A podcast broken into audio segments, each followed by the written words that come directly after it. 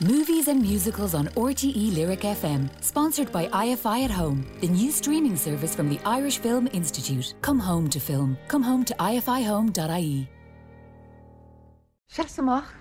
We are two odd, lonely children. And that man is my great great grandfather. I'm curious to hear where she's going with this. He'll be staying for a while. Try to be optimistic. No, I kneel before no one. Every creature does what it must to survive. Movie news. Oh, spoke too soon. With Garrett Daly.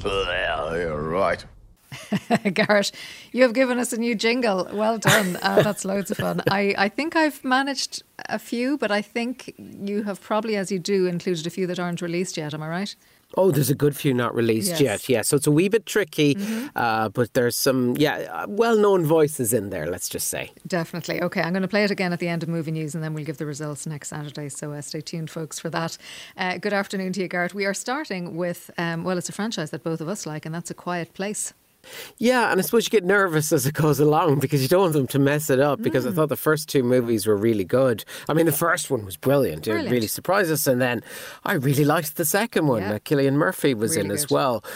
So they're expanding this universe, and I suppose it's not a surprise because Paramount are looking for you know projects that are going to do well. They have their Mission Impossibles and all of that, but of course it's such a successful uh, sort of franchise now that they're going to release A Quiet Place day one. This is a spin-off feature, as I said, set in the same universe. They're going to release it March eighth, twenty twenty-four. Now they have a director uh, who made a film called Pig. His name is Michael Sarnoski. He's going to direct this uh, this film, and it's serving something of a pre- as a prequel. It will show more of those events briefly, gl- sort of glimpsed at the start of the second film, where the creatures first arrive from space, uh, from uh, you know they first arrive on the scene. Yes. I suppose the disappointing thing is that we won't have Emily Blunt and John Krasinski in it in any way. But I do think there is a plan to sort of have a film with that original family, you know, a trilogy. So they will be releasing one of those at some stage to sort of wrap up the other two movies as well. So anyway, it's a date to look forward to. It certainly is. Now tell us about The Man Who Broke the Bank.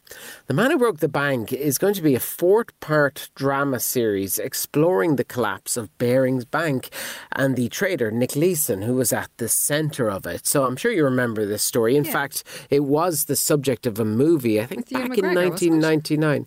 It was Ewan Yeah, McGregor who played him in the movie, and that was actually based on, on uh, Nick Leeson's own autobiography, which was called Rogue Trader. That was the name yes. of the movie. So basically, uh, it, it, the, the series is going to obviously chart his rise as a young employee at Barings Bank. He was appointed a general manager of the trading floor on the Singapore Exchange. He became one of the key traders, but of course, as losses sort of mounted, they went to well over 800 million. It led to Barings going bankrupt. So it's going to tell this entire story um, in a four part series. And there's some good people involved with it because there's a BAFTA winning writer, Tony Marchant, who basically interviewed Leeson uh, in, in relation to it. Um, and it's going to be based on research from multiple books as well. Of course, Nick Leeson actually settled in Galway many years ago. He was the commercial manager of Galway United, and he's now actually a public speaker and lecturer as well. But we look forward to that one The Man Who Broke the Bank. Now, we all remember, or some of us remember, um, Matchbox toys. Tell us uh, about this next story.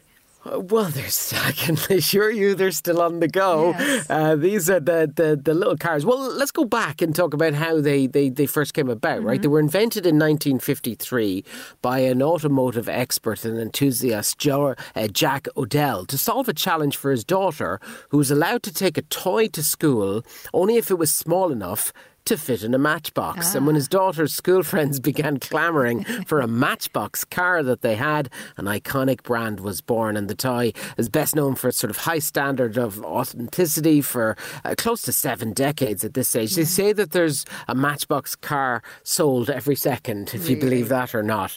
So um, Mattel, who um, are behind it, have joined up with Skydance Media and they're going to make a feature film based on this. We don't know anything more about it at the moment, but you have to remember this is a company who've had what uh, 15 feature productions sort of in the works. I mean, I can call you out a couple of names like Barney, Thomas and Friends. They've got, if you Yeah. know, the, the the Barbie film at the moment with Margot Robbie and Ryan Gosling starring in it as well. So they're planning a uh, a live action movie based on these little Matchbox toys.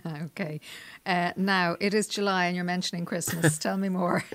Do I want to know? I thought, tw- I know, I thought twice about this, but I said I'll give you some casting for Christmas because well, of course, they've announced these the cast. have to be made now for Christmas, right? They do, Yes. they do. So you'll forgive me. Uh, but basically, Netflix's animated adaptation of Charles Dickens's A Christmas Carol. Um, this is from Stephen Donnelly. They have done some casting. They've got Olivia Colman, Luke Evans, and Jessie Buckley Wow. all to uh, provide voices for it. Yeah, so you can see it's Okay, a bit I'm of in. it's a bit of good news. There you go. So Evans is going to play Scrooge, um, and you've got Colman and Buckley. They're going to be the ghosts of Christmas past, um, and uh, Isabel, respectively, in it. You've also got Jonathan Pryce. Actually, is joining the cast as well. Johnny Flynn is going to play Bob Cratchit in it as well. So um, they, Netflix revealed this at one of the film festivals recently, but they also announced as well that they're going to be doing a follow up to the uh, to the Academy Award nominee Klaus. Do you remember that Yes, film as well? yes. animated film, and they're going to be doing an adaptation of Richard Curtis's That's Christmas. So sorry for all the Christmas news there, but good casting in that one. All right. News of a new festival, Garrett. Yeah, I took a particular interest in this one, having grown up myself on the Boyne, uh, on the banks of the Boyne, uh, and the inaugural Boyne Valley International Film Festival has now emerged. It's going to be curated by filmmaker uh, Frank W. Kelly and the uh, Arts Centre director Colette uh, Farrell. It's going to be a two-day event. It's going to feature the best of short films from around the country and the world, with a particular focus, of course, on the region as well. The festival will shine a light on the work of talented writer, director, and producer Roisin Kearney, whose uh, works will be screened as well, selected shorts. They'll be got, you know, they'll be doing sort of industry panels and stuff like that, but they're also inviting filmmakers to pitch a short film idea as well, no longer than two pages. You can do this via email uh, up to August 5th. Three filmmakers will be shortlisted. They'll be awarded a small bursary and then invited to pitch to a panel during the festival. And one lucky winner could win a bursary of 2,500 euro to write uh, a script and get some studio space as well. So it's all happening the 12th and 13th of August. Go to uh, drogheda.com for more information. Very good. We wish them well with that. Uh, what trailer watch have you for us this week? We have Roshan Frank. This was a hit actually on the festival circuit. was, it won yeah. numerous awards. Yeah, and there was great, good, very good reaction to it. It won Best Ensemble at the Dublin International Film Festival. Um, it also picked up an award at the Santa Barbara International Film Festival as well. So the film tells the story of a recently um, uh, widowed Róise who, in a small Irish seaside town, is struggling with the aftermath of her, her uh, husband's passing. Frank, grief stricken and lonely, she sort of distanced herself from the world. But when a stray dog follows her every move, she's kind of rejuvenated because she believes in reincarnation and that her husband potentially is uh, now with her. It's it's it's a it's a fun film. It's going to be in cinemas September 16th, but they have released a trailer, so do check it out. They have. I'm going to give a little clip of the trailer. It's it's very visual actually, but this will give us just a little bit of an inkling about it. Conas tá the war. Bra. Pósach mam agus daidir féidir bert fé. Níl sé is gur hí lacha leis scoil sé imethe.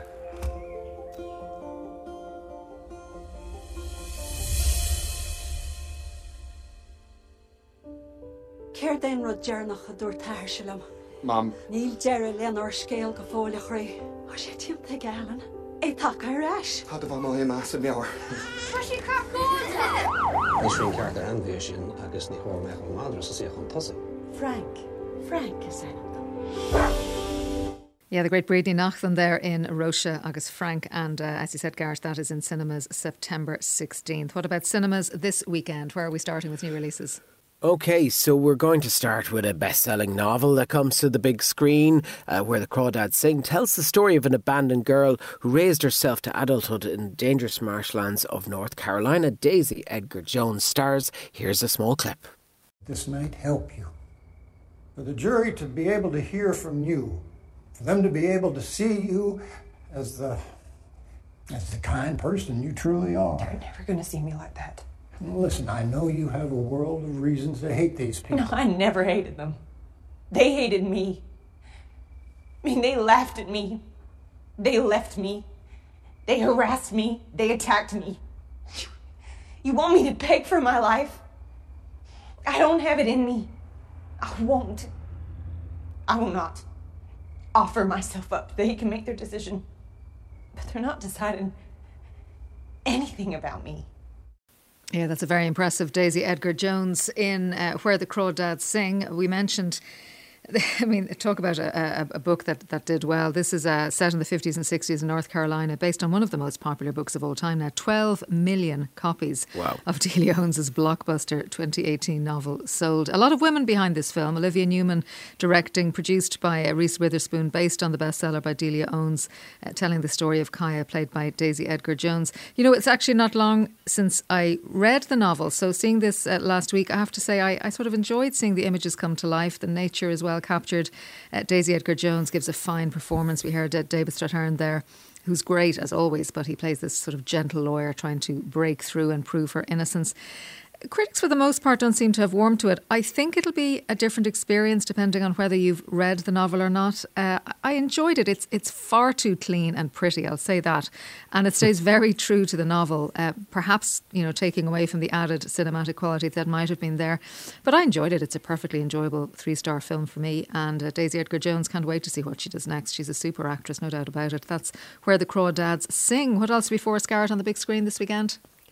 We've something very different. Uh, a movie called She Will. This is about an aging film star retreats to the Scottish countryside with her nurse to recover from surgery. And while there, mysterious forces of revenge emerge from the land where witches were burned. Alice Krige, Malcolm McDowell, and Rupert Everett star in that. Anything Possible is on uh, streaming. On Prime Video. This is Billy Porter's directorial debut. It's a modern coming of age story about a trans girl's final year at high school. And then there's a documentary on the big screen as well, Notre Dame on fire. This is a sort of dramatised documentary. It tells the story of, how Paris's uh, firefighters done everything they could to stop the blaze. That's your selection. Okay, what about a TV movie? Yeah, so we're going to um, Regency era England. Wealthy Emma Woodhouse searches for a new companion after her governess, Miss Taylor, marries. The well meaning but selfish young woman proceeds to interfere in the romantic affairs of her friends. Uh, it's a Jane Austen novel, obviously imagined for the big screen. Anya Taylor Joy, Johnny Flynn, and Josh O'Connor. So, really good cast mm. starring in Emma, which you can see tomorrow night. It's on BBC One at 8 pm. Gareth, thanks very much indeed. Thanks, Aideen.